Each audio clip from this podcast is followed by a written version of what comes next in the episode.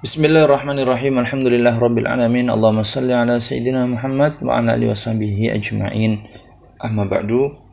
Saudara-saudariku yang dirahmati oleh Allah Subhanahu wa taala. Ramadan tahun ini mungkin berbeda dibanding dengan tahun-tahun sebelumnya.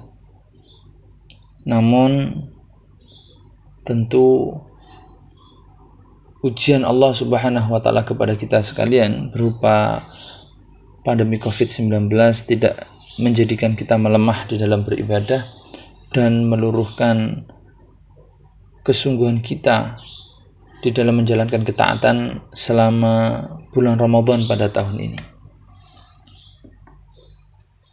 Kali ini insya Allah kita akan membahas beberapa hal yang bisa menjaga semangat kita dan memaksimalkan segala ibadah kita pada bulan Ramadan tahun ini. Saudara-saudariku, yang pertama, kita harus tetap banyak bersyukur kepada Allah Subhanahu wa taala termasuk dalam keadaan seperti saat ini.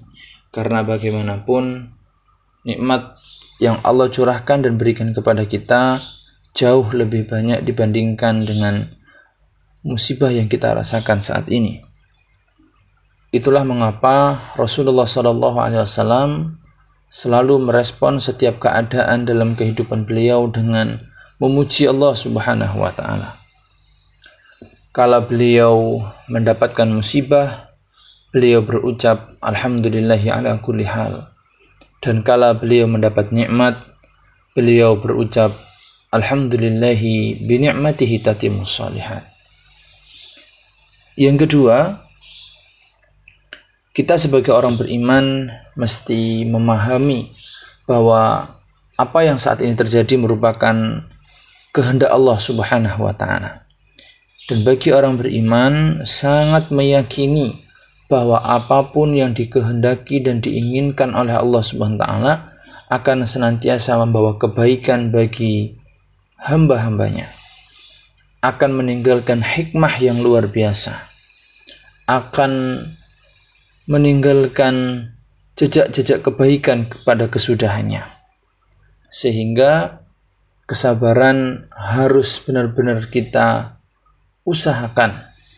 Apalagi kemudian Ramadan disebut sebagai syahrul sabr, bulan penuh kesabaran. Maka Ramadan tahun ini menjadi momentum kita untuk sungguh-sungguh belajar untuk bisa bersabar di dalam kehidupan kita. Yang ketiga, kita mesti mengawal ini semua dengan ilmu bahwa orang beriman setiap amal perbuatannya haruslah dilandasi dengan ilmu termasuk ketika kita menerima informasi apa pun tentang COVID dan sebagainya, kita mesti selektif dan mengawal itu semua dengan ilmu.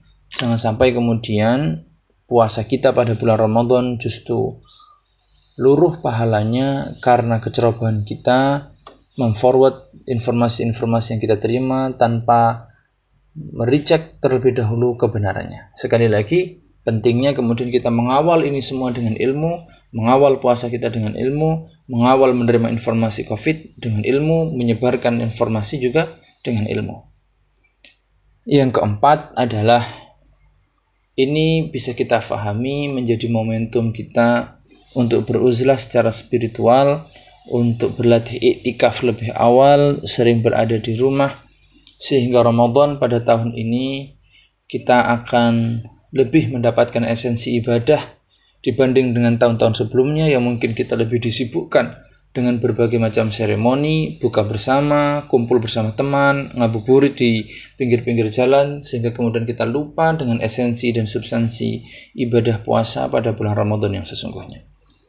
Demikian, sahabat-sahabat sekalian, beberapa hal yang bisa kita usahakan dan bisa kita lakukan pada Ramadan pada tahun ini. Semoga Allah SWT memberikan kekuatan kepada kita, memberikan perlindungan kepada kita, dan menerima seluruh amal ibadah kita sekalian. Demikian, wallahu taala alam bisawab. Wassallallahu ala sayyidina Muhammadin wa ala alihi wasallam alamin.